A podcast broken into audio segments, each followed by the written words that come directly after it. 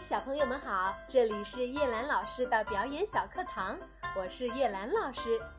首先和小朋友们一起来猜一个谜语：弯弯嘴儿亮眼睛，捕捉野兔它最行，千里眼儿看得清，一口吞下变清灵。哇，一听就知道，一定是空中霸王鹰。小朋友们可能已经猜到了，今天我们故事的主人翁就是鹰。我们快去听故事吧。鹰和田鼠，一只雄鹰协同他的妻子从远方搬到森林来定居，他们打算筑一个新巢来迎接幼子，于是选定了一棵高大的橡树。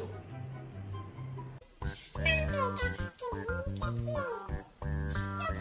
建议在这棵树上安家不合适它的根部几乎已经腐朽也许很快就会折断倒地因此你需要立即停止筑巢的工作哈哈哈谁人不夸奖我雄鹰的眼力劲儿？你小小田鼠怎能干预我鸟王的事？我看，这棵树挺好。说罢，鹰奋力加快了筑巢的进度，新巢落成了。接着，小鹰出生，它们幸福快乐，真惬意。有一天，矫健的雄鹰从天际飞回，给妻儿们带着丰富的食物，但他看到橡树已经倒地。他的妻子儿女都被摔死了。这是对我骄傲的惩罚。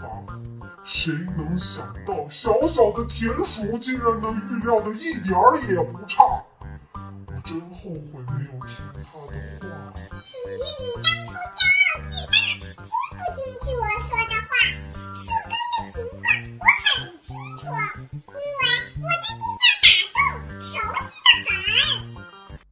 好了，小朋友们，进入问答时间。请问你认为鹰为什么没有听取田鼠的建议呢？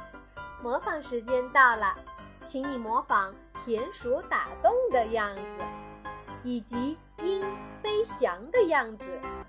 好了，小朋友们，请注意，对于任何人的建议，都不要忙于摒弃，一定要去考虑它是否合理。